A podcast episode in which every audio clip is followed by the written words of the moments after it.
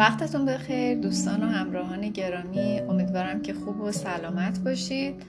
شما به پادکست لادیتا گوش می‌کنید و از همراهیتون سپاس گذارم در اپیزود قبلی کتاب خورده عادت ها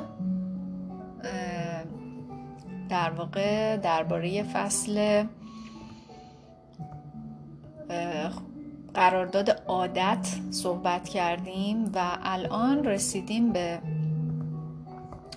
فصل بعدی با عنوان ترفندهای پیشرفته که چگونه از صرفا خوب بودن به واقعا عالی بودن برسیم. که فصل هجدهمه یعنی حقیقتی درباره استعداد. ژنها چه زمانی اهمیت دارن و چه زمانی اهمیت ندارن. خیلی از مردم با مایکل فلپس آشنا هستند. کسی که یکی از بزرگترین و معروفترین ورزشکارهای تاریخ شناخته میشه. تعداد مدال های المپیکش نه تنها از هر شناگر دیگری بلکه از هر ورزشکار المپیکی دیگه هم توی هر ورزشی بیشتره. عده کمتری با نام هوشام الگروج آشنا هستند که او هم در نوع خودش یک ورزشکار خیلی بزرگ بود و او یه دونده مراکشیه که دو تا مدال المپیک داره. یکی از برترین دونده های نیمه, نیمه استقامت توی تاریخ دنیاست. و چندین سال رکورد جهانی رقابت های دوی یک مایل 1500 متر و 2000 متر رو از آن خودش کرده بود. در بازی های المپیک در آتن یونان که سال 2004 برگزار شد هم مدال طلای رقابت های 1500 متر و 5000 متر رو به دست آوردیشون. این دو تا ورزشکار از خیلی از جهات با هم دیگه متفاوتن و ساده ترین تفاوتشون اینه که یکیشون روی خشکی رقابت می‌کنه و یکی در آب. اما مهمتر این که اونها از نظر قد تفاوت خیلی خیلی زیادی با هم دارن. قد الگروج 175 سانتی متره و قد فلپ 193 سانتی متره و این دو مرد برخلاف تفاوت قد 18 سانتی متریشون از یه نظر با هم شباهت دارن و اونم اینه که درز شلوار مایکل فلپس و هوشام الگروج با هم دیگه یکیه. حالا چرا اینو میگه؟ و چطور همچین چیزی امکان داره؟ طول پاهای فلپس در ازای قدش کوتاهه و بالاتنش برای شنا بلنده و عالیه. الگروج پاهای حقیقتا بلند و بالاتنه کوتاهی داره که برای دوی استقامت ایدئاله حالا تصور کنید که این دو ورزشکار جهانی بخوان ورزشاشون رو با هم دیگه عوض کنن. یعنی اون بره شناگر بشه اون یکی بیاد دونده بشه. حالا مایکل فلپس با وجود توانایی ورزشی خودش آیا امکانش وجود داره که با تمرین کافی بتونه توی دوی استقامت در المپیک حرفی برای گفتن داشته باشه باید بهتون بگم که هرگز این امکان وجود نداره. و فلپس هم در اوج تناسب حدود 188 ببخشید حدود 88 کیلوگرم وزن داشت. یعنی از الگروج حدود 40 درصد سنگین تر بود که با وزن مناسب 62 کیلوگرم رقابت می‌کرد. دونده های بلندتر و قد بلندتر سنگینتر هم هستند و در دوی استقامت هر 450 گرم اضافه وزن یه فاجعه محسوب میشه. بنابراین در مقایسه با رقبای دیگه فلپس از اولش شکست خورده محسوب می‌شد. الگروچ هم به همین ترتیب می‌تونست یکی از بهترین دونده های تاریخ بشه. به نظرتون می‌تونست؟ خب با این توصیاتی که در باره شرایطشون گفتم شاید احتمالش اندک بود و وجود داشت که بتونش به عنوان شناگر المپیک واجد شرایط باشه. ولی قطعا نمی‌تونست مدال آور بشه. از 1976 قد متوسط دریافت کننده های مدال المپیک مردان در 2500 متر 150 سانتی متره. این در حالیه که قد متوسط دریافت کننده های مدال طلای المپیک در شنای آزاد 100 متر 193 سانتی متره شناگران باید قدشون بلند باشه کمر و بازوهای کشیده داشته باشن که بتونن توی آب ایدئال حرکت بکنن و الگروژ قبل از اینکه پاش به استخر برسه هیچ شانسی عملا نداره. راز افزایش احتمال موفقیت اینه که شما زمینه ای رو که می‌خواید توش رقابت بکنید رو درست انتخاب بکنید. مثل همون موردی که میگن شما اگه به ماهی بگید که عذاب بیاریش بیرون و ببینید که ماهی زودتر از درخت میره بالا یا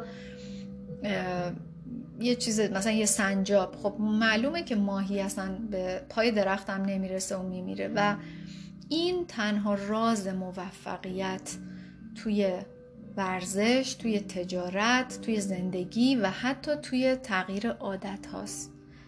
بنابراین عمل کردن به عادت ها آسون تره و زمانی که با توانایی ها و تمایلات طبیعی ما همسو باشه بنابراین پیروی کردن از اونا هم برای ما رضایت بخشتر خواهد بود. و شما هم قطعا دوست دارید که مثل مایکل فلپس در استخر و یا مثل هوشام الگروج در مسیر دو در یه فعالیتی شرکت بکنید و انرژیتون رو بذارید که توی اون شانس خیلی بیشتری دارید و این مسلمه.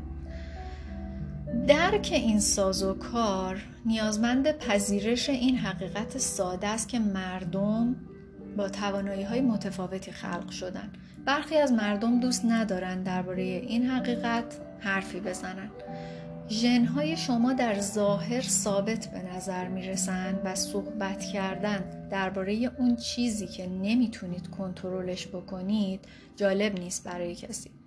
علاوه بر این عبارتهایی مثل جبرگرایی بیولوژیکی گویی این پیام رو منتقل می‌کنن که تقدیر برخی از افراد موفق شدنه و تقدیر برخی از افراد دیگه شکسته. اما این دیدگاه درباره تغییر ژنها روی رفتار یه کمی کوته بینانه است. یعنی اینجوری نیست. نقطه قوت ژنها از طرف دیگه نقطه ضعفشون هم محسوب میشه. ژنها نمی‌تونن به سادگی تغییر بکنن. به این معنا که در شرایطی مطلوب شدیدن به نفع انسان و در شرایط نامطلوب شدیدن به ضرر انسان هستند. پس اگه می‌خواید در ورزش بسکتبال مثلا برید و فعالیت بکنید قد دو متری براتون ضروریه داشتنش. ولی اگه می‌خواید به طور مرتب ژیمناستیک کار کنید در این صورت داشتن دو متر قد برای شما تبدیل میشه به یه مانع. به جای اینکه تبدیل بشه به یه شانس. پس محیط اطراف متناسب بودن ژنهای ما و سودمندی مهارت‌های محیط اطراف ماه که متناسب بودن ژنهای ما و سودمندی مهارت‌های طبیعی ما رو برامون مرزبندی می‌کنه و مشخص می‌کنه. وقتی که محیط اطرافمون تغییر می‌کنه ویژگی هایی که موفقیت رو مشخص می‌کنن هم تغییر می‌کنن.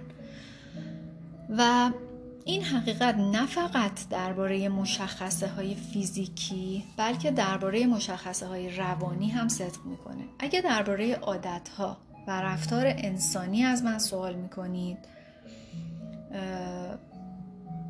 میگم که من یه آدم باهوشم. ولی اگه درباره بافتنی و نیرو محرکه راکت و یا یه چیزی که در تخصص من نیست یا بلد نیستم از من سوال کنید جوابم منفیه. به همین دلیل صلاحیت صلاحیت داشتن در یک چیزی عمیقا به زمینه اون چیز بستگی داره و با توجه به اون مشخص میشه. پس افراد برتر در هر زمینه رقابتی نه تنها به خوبی تمرین کردن بلکه کاملا برای اون وظیفه و اون کار یا اون رشته متناسب بودن. و به همین دلیله که اگه می‌خواید واقعا و حقیقتا به معنای واقعی کلمه موفق باشید باید یه زمینه درستی رو انتخاب بکنید و بعد روی اون تمرکز بکنید. و این دوتا عنصر برای موفق شدن واقعا ضروری هستند. به طور خلاصه باید بگم که ژنها تقدیر شما رو مشخص نمی‌کنن بلکه ژنها حوزه ای رو که می‌تونید توش فعالیت بکنید رو مشخص می‌کنن و میزان اون فعالیتی که می‌کنید و انرژی که می‌ذارید موفقیت شما رو تضمین می‌کنه و نشون میده. همونطوری که گابور ماته که یه پزشک که روی تروما کار می‌کنه اشاره می‌کنه ژنها می‌تونن زمینه رو مهیا بکنن ولی نمی‌تونن چیزی رو از قبل تعیین بکنن. زمینه هایی که از لحاظ ژنتیکی برای شما مهیا شدن تا در اونها موفق بشید زمینه هایی هستند که عادت ها در اون برای شما رضایت بخش ترن یعنی اینکه شما به صورت پیشفرض توسط ژنتون یه چیزهایی بهتون داده شده که اگه درست تشخیص بدید و زمینه متناسب با اون امکاناتی رو که دارید از لحاظ ژنتیکی برای خودتون فراهم بکنید این میشه پله اول پرش شما برای موفقیت. پس رمز موفقیت اینه که تلاش هاتون رو به سمت زمینه هایی هدایت بکنید که هم شما رو به هیجان میارن و دوست دارید اون کار رو انجام بدید و هم با مهارت های طبیعیتون و با شرایط ژنتیکیتون از لحاظ جسمی از لحاظ فکری هرچی هماهنگن و با داشتن این دوتا می‌تونید بلند پروازیتون رو بیارید با تواناییتون همسو بکنید و پرواز کنید. سوال آشکار ما اینه. حالا چطوری متوجه بشیم که در چه زمینه های شانس داریم؟ چطوری می‌تونیم فرصت ها و عادت هایی رو که برامون مناسبه شناسایی بکنیم؟ این اولین موضوعیه که برای یافتن پاسخ باید بررسیش کنیم و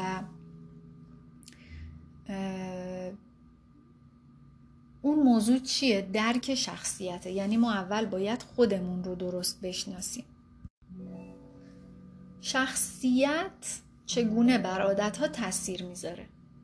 ژنها در زیر هر لایه از ها در حقیقت باید بگم که ورای ظاهر هر فردی نقش فعال و ژنهای اون فرد داره.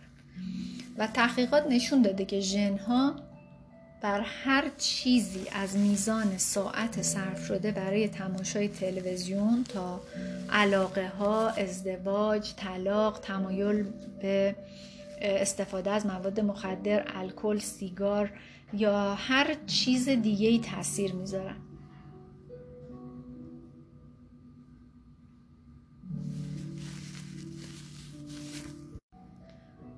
در حقیقت میزان اطاعت یا تقیان شما در برخورد با قدرت آسیب پذیری یا مقاومتتون در برابر شرایط استرسزا فعال بودن یا منفعل بودنتون. احساس لذت و خستگیتون در تجربه های احساسی مثل رفتن به کنسرت یا مهمونی شدیداً تحت تاثیر ژنهای شما هستن. همونطوری که رابرت پلومین متخصص ژنتیک رفتارشناسی در کالج کینگ لندن میگه اکنون دوره بررسی تاثیر ژنتیک دیگه به سر رسیده و تموم شده. به خاطر اینکه حقیقتا نمی‌توان موردی را یافت که تحت تاثیر ژنهای ما نباشه.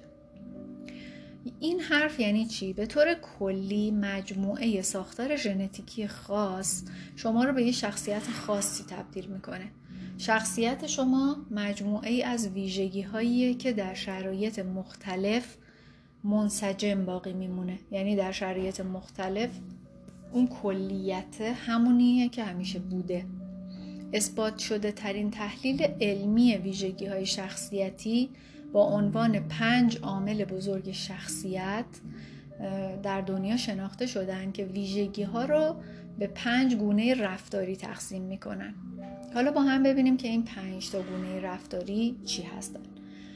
یک استقبال از تجربه.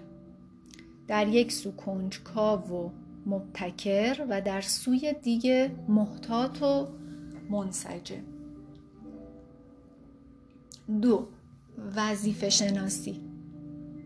یکی که به صورت سازمان یافته است و خودکفا می‌دونه که باید چیکار کنه و با کفایت یکی بیخیال و خودجوشه. برونگرایی. خوشمشرب و پر انرژی تا منزوی و کم حرف که احتمالا اونها رو به یعنی با اسم برونگرا و درونگرا هم می‌شناسن همه. چهار سازگاری یعنی میزان سازگاری که افراد دارن. یکی دوستانه و پرشوره یکی چالش برانگیز و یکی تازه. و گروه پنج که روان رنجورن. اینا مسترب و حساس هستن یا می‌تونن با اعتماد به نفس و آروم و باثبات باشن. حالا تمام این پنج تا مشخصه ای که گفتم زیربنای بیولوژیکی دارن. برای مثال برونگرایی رو می‌تونیم از زمان تولد مشاهده بکنیم در بچه ها و در افراد. اگه دانشمندان در بخش پرستاری بیمارستان یه موسیقی بلندی پخش بکنن برخی از کودکان به سمت اون میان و برخی دیگه می‌بینی که از اون سمت دور میشن.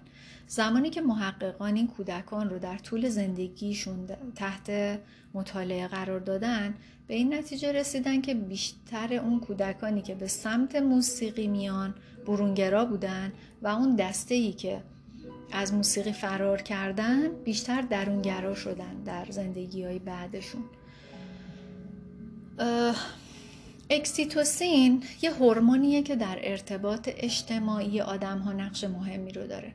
حس اعتماد رو افزایش میده شبیه نوعی ماده ضد افسردگی طبیعی عمل می‌کنه. افرادی که بیشترین سازگاری رو دارن مهربونن با ملاحظن خونگرمن و این آدم ها میزان اکسیتوسین در خونشون به صورت طبیعی بیشتر از آدم های دیگه است. بنابراین می‌تونید درک بکنید افرادی که اکسیتوسین بیشتری دارن بهتر می‌تونن عادتهایی مثل نوشتن کارت تشکر یا سازماندهی رویدادهای اجتماعی رو در خودشون ایجاد بکنن.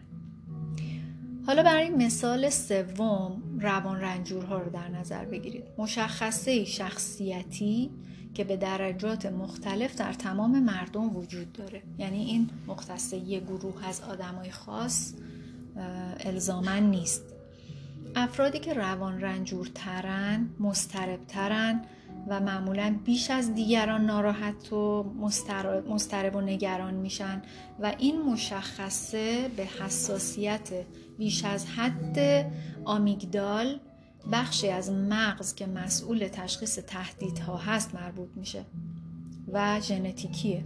به عبارت دیگه احتمالا افرادی که به نشانه های منفی توی محیطشون حساس ترن معمولا نمره روان رنجوری, روان رنجوری بالاتری رو هم می‌گیرن توی تست ها عادت ها رو فقط شخصیت تعیین نمی‌کنه بلکه شکی وجود نداره که ژن ها هم تا حد زیادی در شکلگیری عادت ها دخیلن. گرایش های شخصی افراد باعث میشه که برخی از افراد در اونها بیشتر دیده بشن و نیازی نیست که برای این تفاوت ها احساس تأسف داشته باشید یا احساس گناه بکنید اما باید با اونها کار بکنید. برای مثال احتمال کمی وجود داره که فردی که حس وظیفه شناسی کمتری در رو دیده میشه به طور ذاتی یه فرد منظمی هم باشه. چنین فردی باید بیشتر به طراحی محیطی تکیه بکنه تا بتونه عادتهای خوبش رو دنبال بکنه. به عنوان یادآوری به خواننده هایی که حس وظیفه شناسی کمتری دارن اینجا باید بگم که در فصل های 6 و 12 درباره طراحی محیطی به عنوان یه سازوکار بحث کردیم که محیطمون رو چجوری طراحی و دیزاین بکنیم برای اینکه بهترین و بیشترین کارایی رو برامون داشته باشه.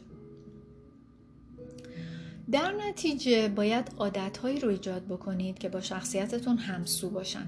مردم ممکنه به اندازه یه بدنساز تمرین بکنن اما اگه شما صخره نوردی و دوچرخ سواری یا قایقرانی رو ترجیح می‌دید در اون صورت عادتهای ورزشی خودتون رو بر اساس علایق خودتون شکل بدید. شما چیکار دارید که اون چیکار می‌کنه؟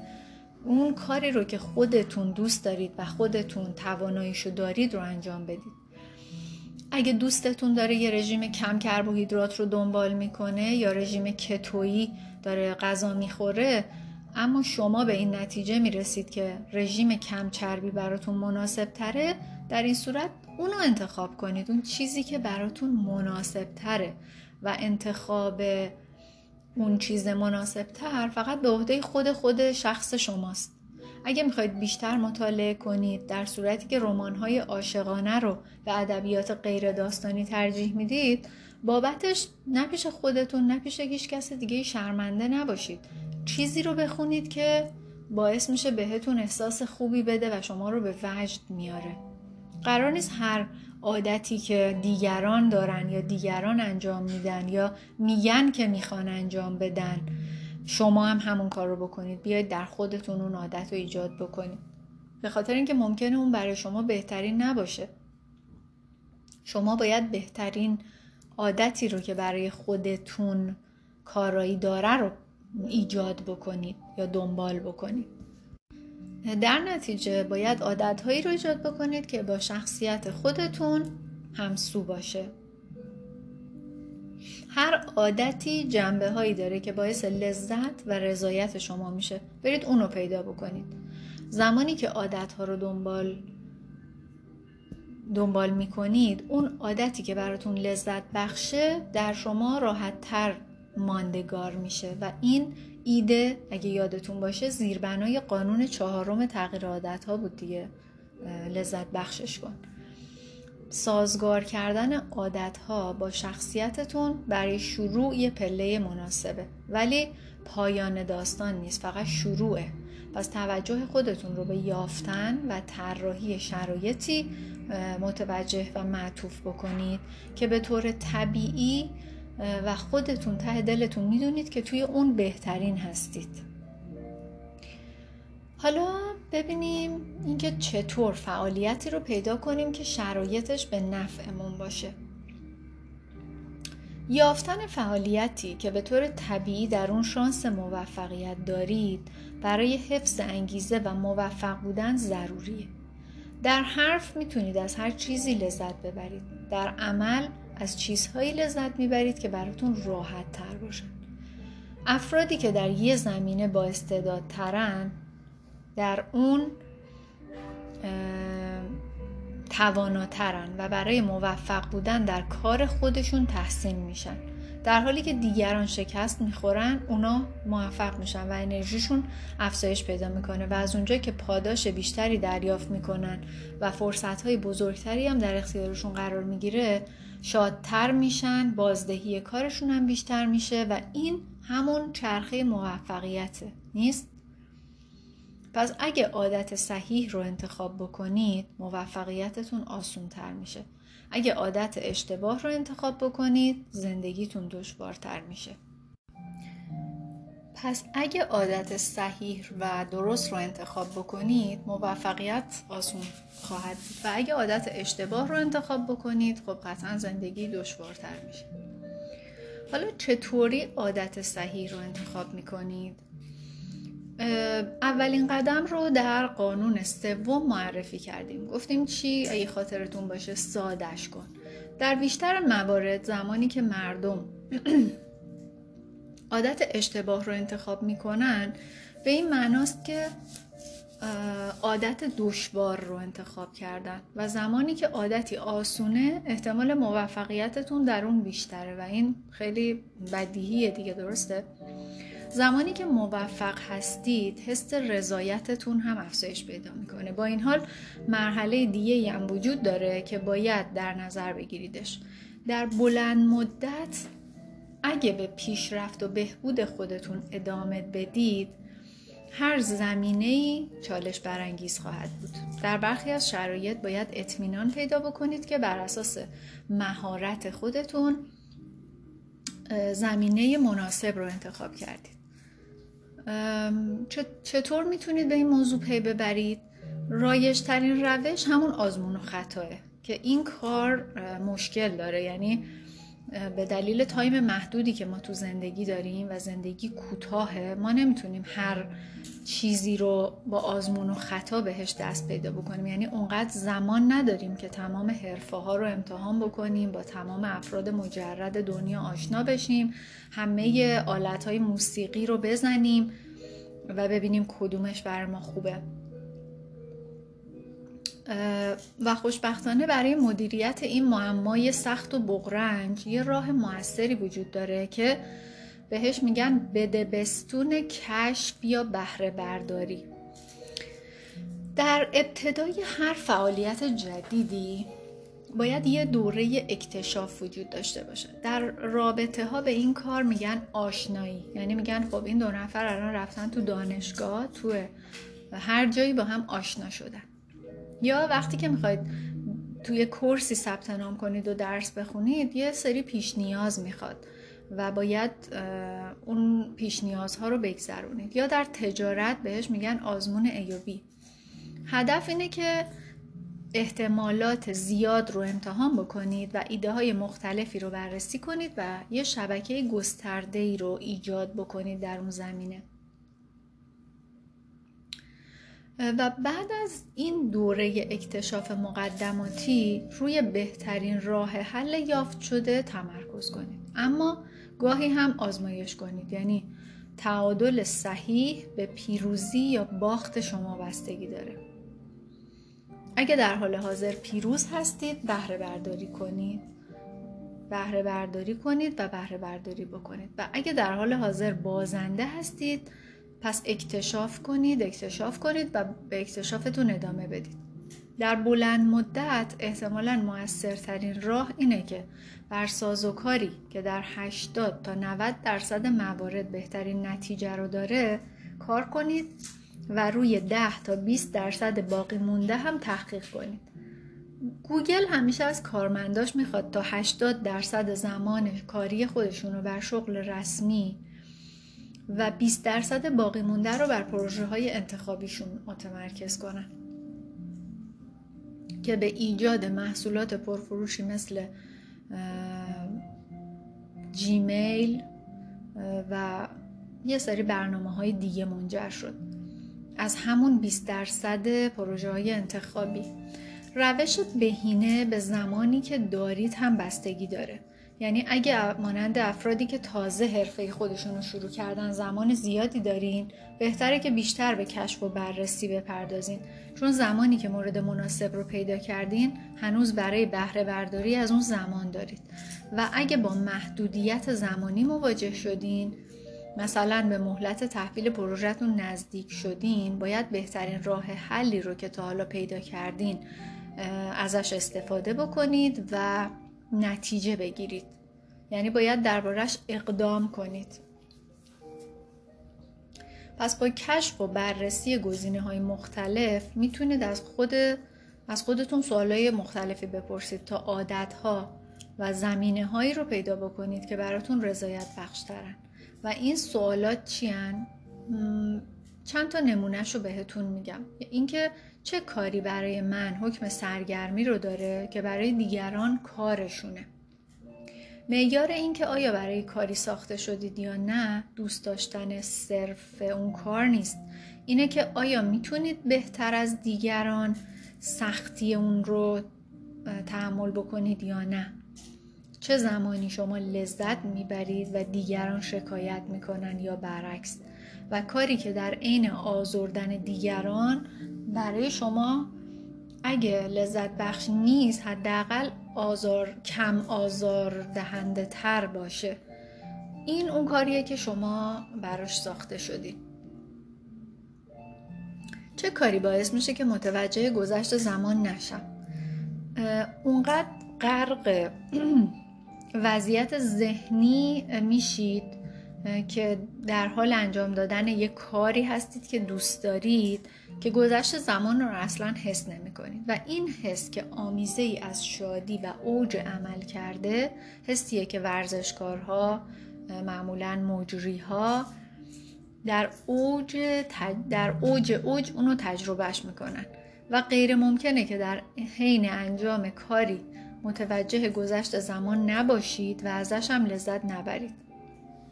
پس یعنی وقتی دارید زمان رو فراموش می‌کنید در حال انجام دادن یک کاری مطمئن باشید که اون کار رو خیلی دوست دارید.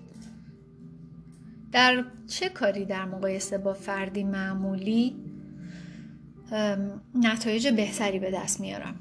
ما همیشه خودمون رو با اطرافیانمون مقایسه می‌کنیم که این کار کاملا غلطه و زمانی که این مقایسه به نفع ما باشه اون رفتار رضایت بخشتر میشه. زمانی که نوشتن در وبگاه شخصی خودم رو شروع کردم فهرست ایمیل, ایمیل هام به سرعت افزایش پیدا کرد و دقیقا مطمئن نبودم چه کاری رو درست انجام میدم. اما می‌دونستم که من در مقایسه با همکارانم سریعتر به نتیجه رسیدم و زودتر اقدام کردم. همین مسئله به من انگیزه داد تا به نوشتن ادامه دادم. چه کاری؟ سوال بعدی اینه که چه کاری به طور طبیعی برای من مناسبه از کجا بدونم؟ فقط یک لحظه فراموش کنید که اصلا شما چه چیزهایی آموختید و چه چیزهایی بلدید. هر چیزی که جامعه به شما گفته رو نشنیده بگیرید و بذارید کنار.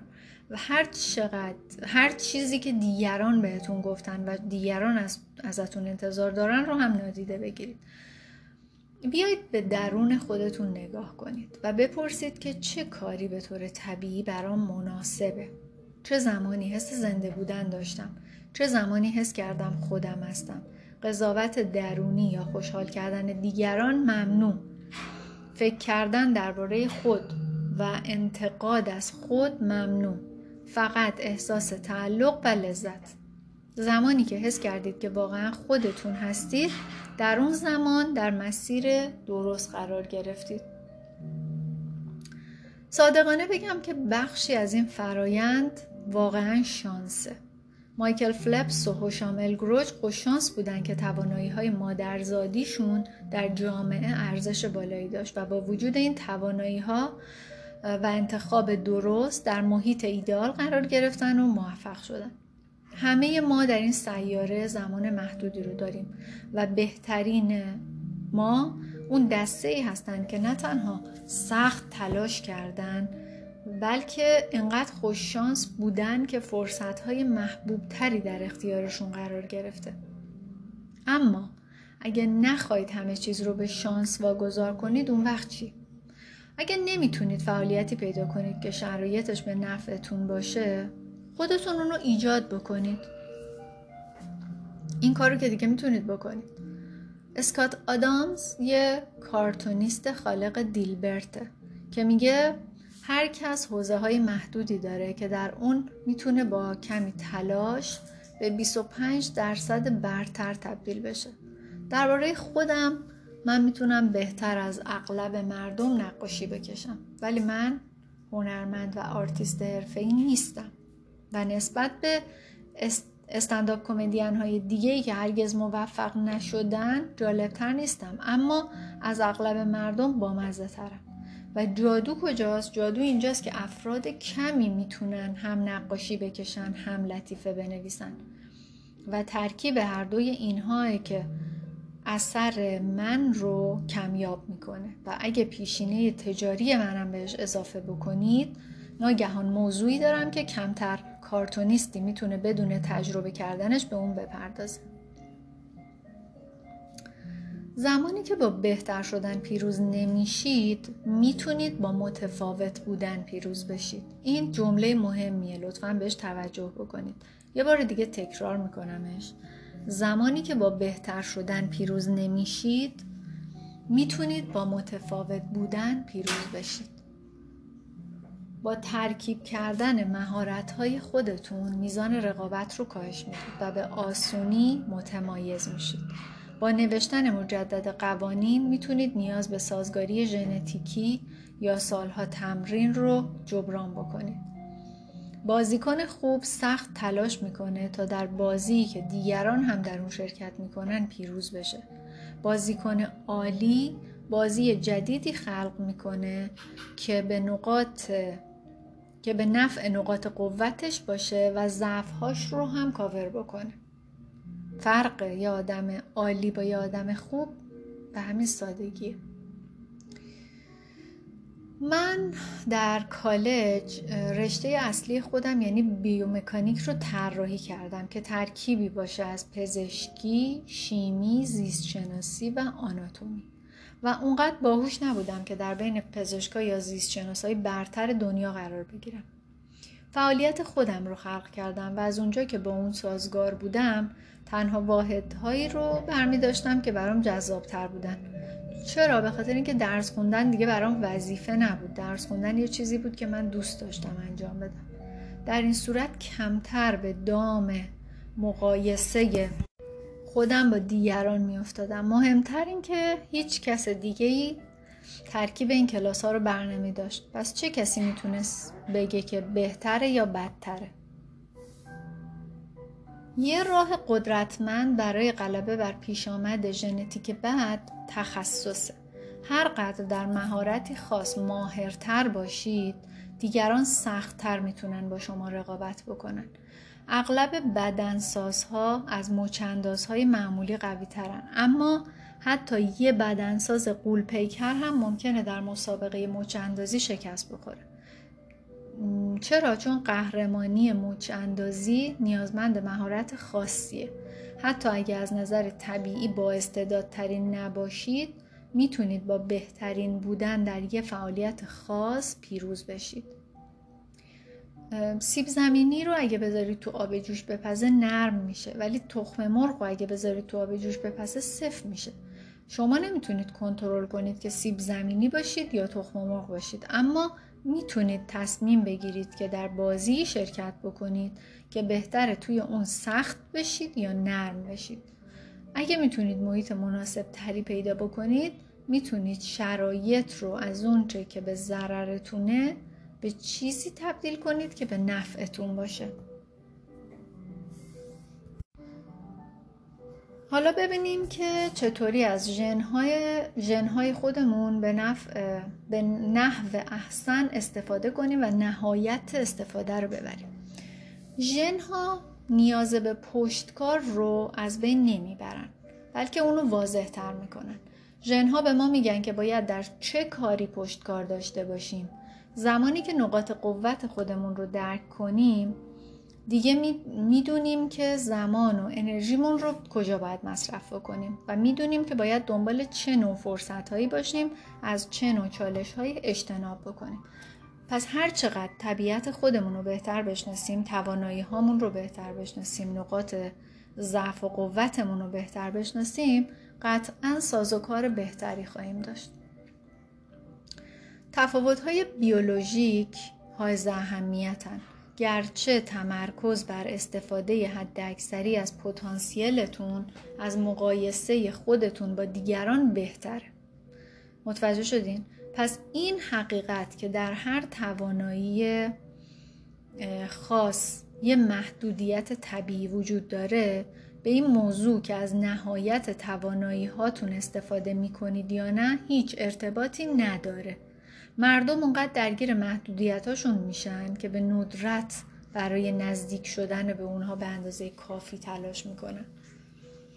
علاوه بر این اگه به اندازه کافی تلاش نکنید ژنها نمی‌تونن شما رو موفق کنن. بلکه احتمالش وجود داره که ورزشکار سخت کوش باشگاهتون ژنهای بهتری داشته باشه. اما اگه شما به اون اندازه تلاش نکنید غیر ممکنه که تصور کنید ژنهای بهتر یا بدتری دارید. تا زمانی که به اندازه افرادی که تحسینشون می‌کنید سخت تلاش نکردید موفقیت های اونها رو نتیجه شانس ندونید. دوستان این خیلی جمله مهمیه. خیلی عمیقه. لطفا بهش توجه بکنید. تا زمانی که به اندازه افرادی که اونها رو تحسین می‌کنید سخت تلاش نکردید و همون کارا رو نکردید همون راه و نرفتید موفقیت های اونا رو فقط به پای شانسشون نذارید. به طور خلاصه یکی از بهترین راه ها برای حصول اطمینان از اینکه عادت ها در ملن رضایت بخش هستن اینه که رفتارهایی رو انتخاب کنید که با شخصیت و مهارت های شما همسو باشن و در زمینه هایی تلاش کنید که نتایج اونها آسون به دست میاد. خلاصه فصل راز بیشینه کردن احتمال موفقیت انتخاب زمینه درستی برای رقابت. اگه عادت صحیحی رو انتخاب کنید پیشرفت در اون آسون خواهد شد. و اگه عادت غلطی رو انتخاب کنید زندگی شما رو دشوارتر می‌کنه. ژنها چیزی نیست که بشه تغییرش بدی. به این معنا که در شرایط مطلوب